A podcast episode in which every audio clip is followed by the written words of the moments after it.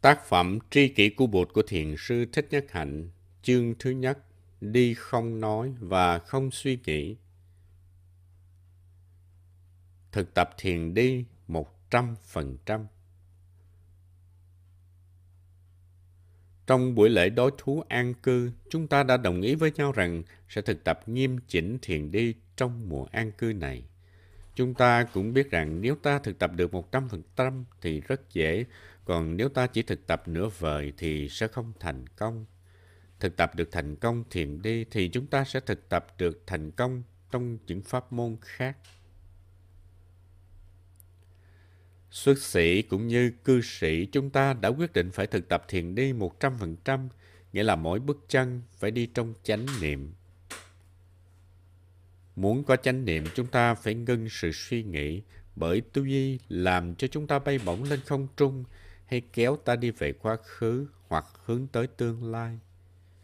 Tư duy tuy đôi khi cũng hay, nhưng thường thì không có lợi. Nó kéo ta đi về hướng thất niệm, làm tâm trí ta bị phân tán và suy nghĩ lung tung. Cách hay nhất để làm ngưng lại sự suy nghĩ là cột tâm vào hơi thở. Dùng hơi thở làm đối tượng duy nhất của tâm, gọi là tâm nhất điểm. Tâm nhất điểm là định. Tâm ta chỉ để ý tới hơi thở và ta phối hợp hơi thở với bước chân. Hơi thở vào kết hợp với một, hai hay ba bước chân. Hơi thở ra kết hợp với một, hai, ba hay bốn bước chân. Khi ta cột sự chú tâm vào hơi thở và bước chân thì tự nhiên tư duy ta sẽ ngừng lại. Tùy theo ý ta muốn mà ta có thể an trú trong trạng thái không tư duy đó trong thời gian 10, 15 hay 20 phút hay hơn nữa. Mỗi khi đi ta không nói chuyện cũng không suy nghĩ. Không nói chuyện trong khi đi là điều chúng ta đã thực tập mấy chục năm nay. Vì nếu nói chuyện trong khi đi thì ta không thể để tâm vào bước chân và hơi thở. Và nếu suy nghĩ thì ta cũng không có cơ hội để chú tâm vào bước chân và hơi thở. Sự suy nghĩ đã mang chúng ta ra khỏi giây phút hiện tại. Không phải trước đây chúng ta không thực tập, không suy nghĩ trong khi đi. Nhưng năm nay chúng ta sẽ chú trọng nhiều tới phần không suy nghĩ trong khi đi thiền. Nói thẳng ra là khi đi thiền hành thì thầy không được suy nghĩ, sư chú không được suy nghĩ. Phái thiền tào động nói rằng bí quyết của thiền là không suy nghĩ. Phi tư lương. Phi tư lương là không suy nghĩ. Không phải thiền là cấm ta tư duy, nhưng phần lớn các tư duy của ta không phải là chánh tư duy, mà chỉ là những tư duy vòng quanh đưa ta đi đi tới đâu. Nó không đưa ta đi tới đâu cả. Nếu là chánh tư duy thì không sao, nhưng nếu không phải là chánh tư duy thì ta bị kéo theo dòng tư tưởng và ta sẽ không để tâm được vào hơi thở và bước chân. Vì vậy, nhắc nhau đừng suy nghĩ trong khi đi là một việc rất quan trọng. Trong khi đi ta để ý tới bước chân và hơi thở để tiếp xúc với những màu nhiệm của sự sống trong hình hài ta và chung quanh ta để được nuôi dưỡng và trị liệu. Mỗi bước chân là nuôi dưỡng, mỗi bước chân là trị liệu, mỗi bước chân là phép lạ, mỗi bước chân là thảnh thơi. Chữ phép lạ, thần thông là do tổ lâm tế đặt ra. Ngài nói bước đi có chánh niệm trên hành tinh này đã là một phép thần thông.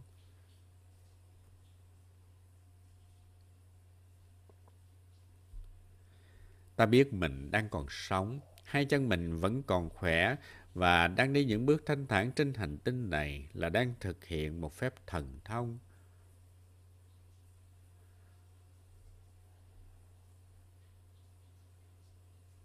Đó là địa hành thần thông.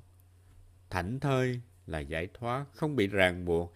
Nếu bước chân có nuôi dưỡng, có trị liệu, có phép lạ, có thảnh thơi, thì bước chân ấy đem lại rất nhiều hạnh phúc.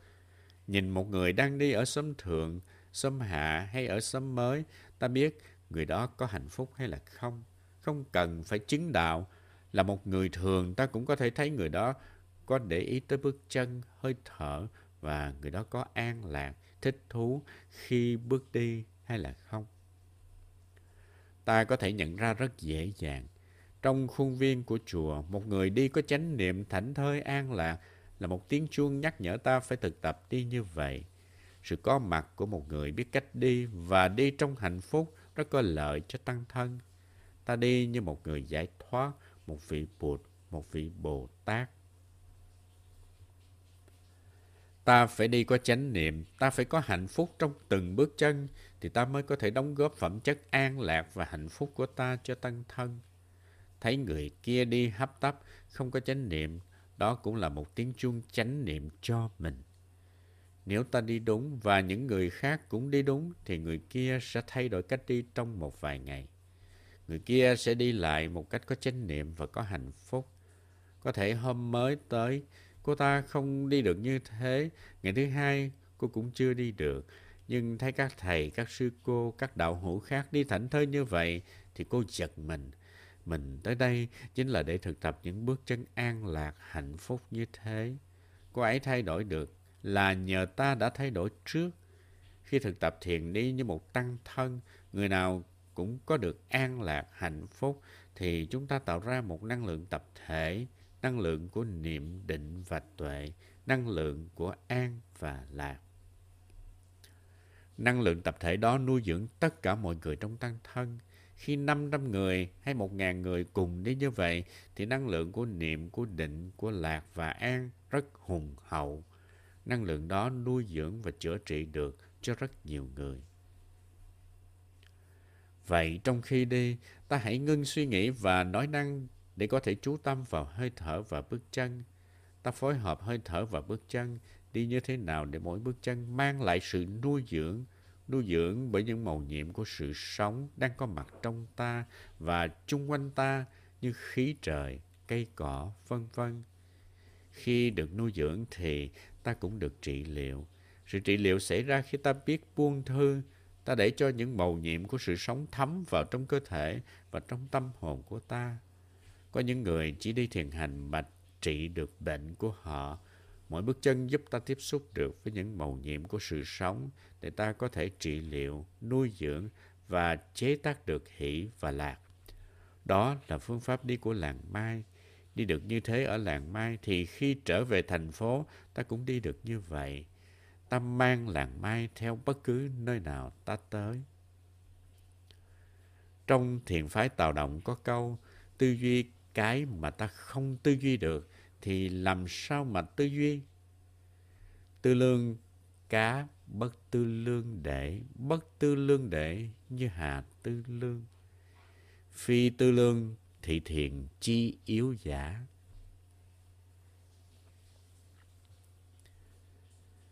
Tư là tư duy, tư lương là đo lường. Thực tại không thể nắm được bằng tư duy. Trong khi đi chúng ta phải thực tập phi tư lương. Ta cột tâm vào hơi thở, vào bước chân. Đó là niệm và định. Niệm là nhớ hơi thở, nhớ bước chân. Định là ở với hơi thở, ở với bước chân.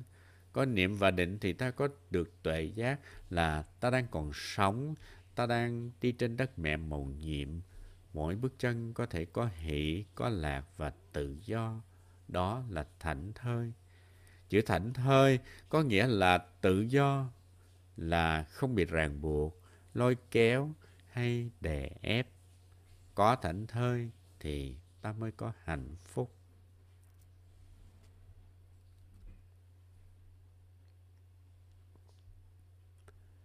Các sư cô xóm mới báo cáo rằng từ khi bắt đầu áp dụng phương pháp đi không nói 100% thì năng lượng trong đại chúng lên rất cao. Sự thanh tịnh an vui tăng tiến rất nhiều. Các sư cô nói thực tập 100% dễ hơn thực tập nửa chừng. Mỗi sáng sau khi công phu xong, chúng ta đọc lên lời nhắc nhở như sau bằng tiếng Anh, tiếng Pháp và tiếng Việt. Xin đại chúng hãy ý thức đất mẹ luôn có mặt và đang nâng đỡ từng bước chân của chúng ta. Chúng ta hãy nên có mặt một trăm phần trăm trong từng bước đi của mình. Hãy để hết tâm ý trong phút giây hiện tại. Khi đi thì không nói chuyện và đừng suy nghĩ. Nếu cần trao đổi hoặc lắng nghe thì nên tập dừng lại. Cảm ơn đại chúng cùng nâng đỡ trong sự thực tập chung này. Thực tập được như vậy, chúng ta sẽ đem lại rất nhiều hạnh phúc cho mình và cho đại chúng. Chúng ta đang thực tập địa hành thần thông. Thiền là chấm dứt sự tư duy. Trong khi ngồi thiền hay đi thiền, ta nên chấm dứt sự suy tư vì ta thường tư duy trong trạng thái tâm tán loạn. Tư duy đó kéo ta ra khỏi giây phút hiện tại, đưa ta đi về quá khứ hay đi tới tương lai, tạo ra sự lo lắng, sợ hãi, làm cho ta không có cơ hội sống được những giây phút mầu nhiệm của sự sống. Khi ngồi thiền hay đi thiền, ta nên tập chấm dứt tư duy, dù cho tư duy đó là tư duy tà hay là tư duy chánh. Phải tập chấm dứt tà tư duy thì ta mới có thể chế tác chánh tư duy. Vì vậy, khi đi thiền một mình hay đi với đại chúng, ta phải tập làm sao để không những chấm dứt sự nói chuyện mà còn chấm dứt luôn sự suy tư. Nếu ngưng nói năng nhưng cứ suy tư liên tục thì ta cũng không thật sự có mặt. Chấm dứt nói năng đã đành mà ta cũng phải chấm dứt luôn tư duy, không tầm, không từ. Triết gia Pháp René Descartes rất hào hứng khi tìm ra được một sự thật và ông cho đó là một công thức toán học. Tôi tư duy, tức tôi có mặt. Nhìn cho kỹ thì ta thấy câu này không đúng lắm. Vì khi tư duy thì ta bị tư duy kéo về quá khứ hay kéo tới tương lai. Ta không thực sự có mặt trong giây phút hiện tại.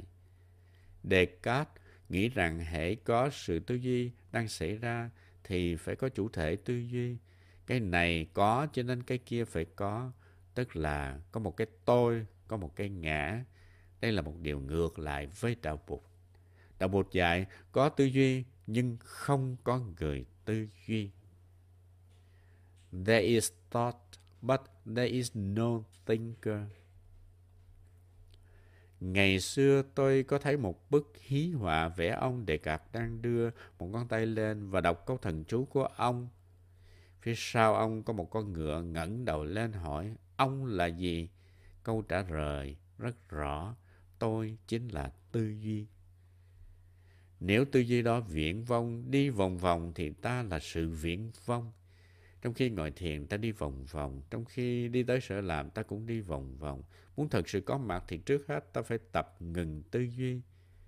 Theo thiền phái tào động thì tinh túy của thiền là không tư duy. Phi tư lương diệt thị thiền, chỉ yếu giả. Đi thiền như vậy là chúng ta đi vào nhị thiền, không còn tư duy mà chỉ còn hơi thở và bước chân. Ngồi thiền như vậy thì ta chỉ còn hơi thở mà thôi. Nếu ta tư duy liên tục trong đầu thì ta không tu được. Giống như có một đài phát thanh đang luôn luôn phát sóng hay như có một cái tổ ong đang bay vù vù suốt ngày đêm.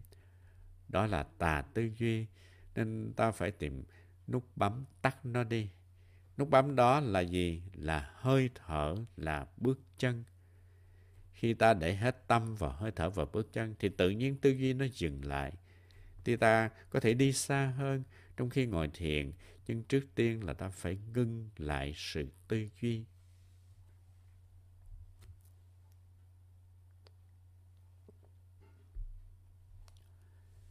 Ta phải nhớ trong khi đi thiền, không những ta phải chấm dứt sự nói năng bên ngoài, mà ta còn phải chấm dứt sự nói năng bên trong và bắt đầu tiếp xúc với những màu nhiệm của vũ trụ.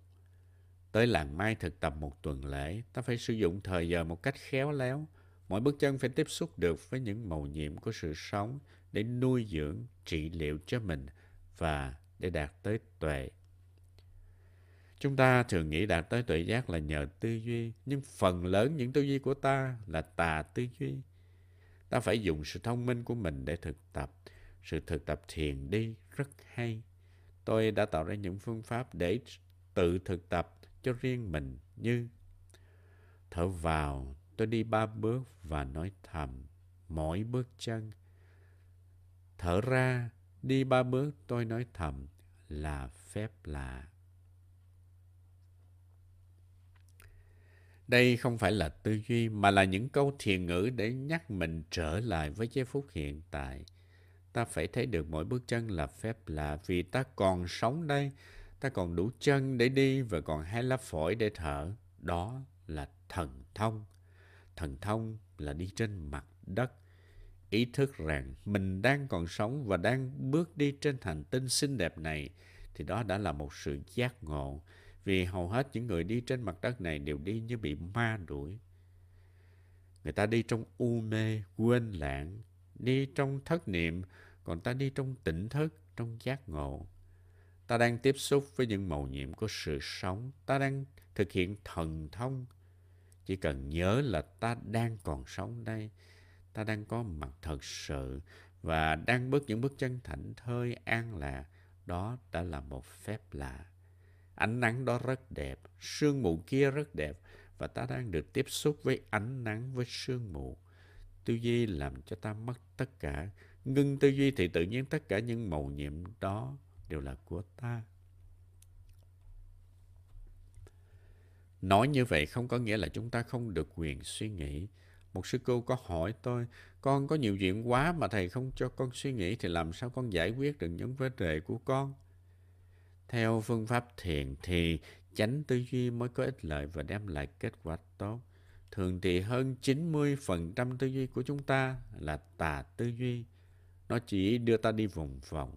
Càng tư duy thì ta càng bị rối như tơ vò. Tư duy như vậy không giúp ta giải quyết được vấn đề. Ta cần phải có niệm và định. Nếu dùng tà tư duy thì ta sẽ khó giải quyết được vấn đề. Vì vậy, ta nên giao phó cho tàn thức giúp ta tìm ra giải pháp. Giống như khi ta gieo hạt vào trong đất, gieo hạt xong, ta tưới nước, ủ rơm và chờ cho hạt giống nảy mầm. Trong thiền gọi đó là công án. Ta chôn công án vào trong đất của tàn thức. Ý thức không phải là đất. Chính tàn thức mới là đất. Gieo xong thì ta phải đợi. Vì trong khi ta ngủ, ta đi, hay trong khi ta làm việc thì tàn thức làm việc và một lúc nào đó tuệ giác sẽ bừng lên. Ta không phải suy tư mà vẫn có thể giải quyết được vấn đề. Ta không nương tựa vào ý thức mà nương tựa vào tàn thức của mình. Phương pháp thiền là giao phó những vấn nạn cho tàn thức và có niềm tin nơi nó. Ta dùng niệm và định để tưới tẩm nó. Có thể sau một hay là hai ngày thì hạt giống sẽ nảy mầm đó gọi là giác ngộ, tức là thấy được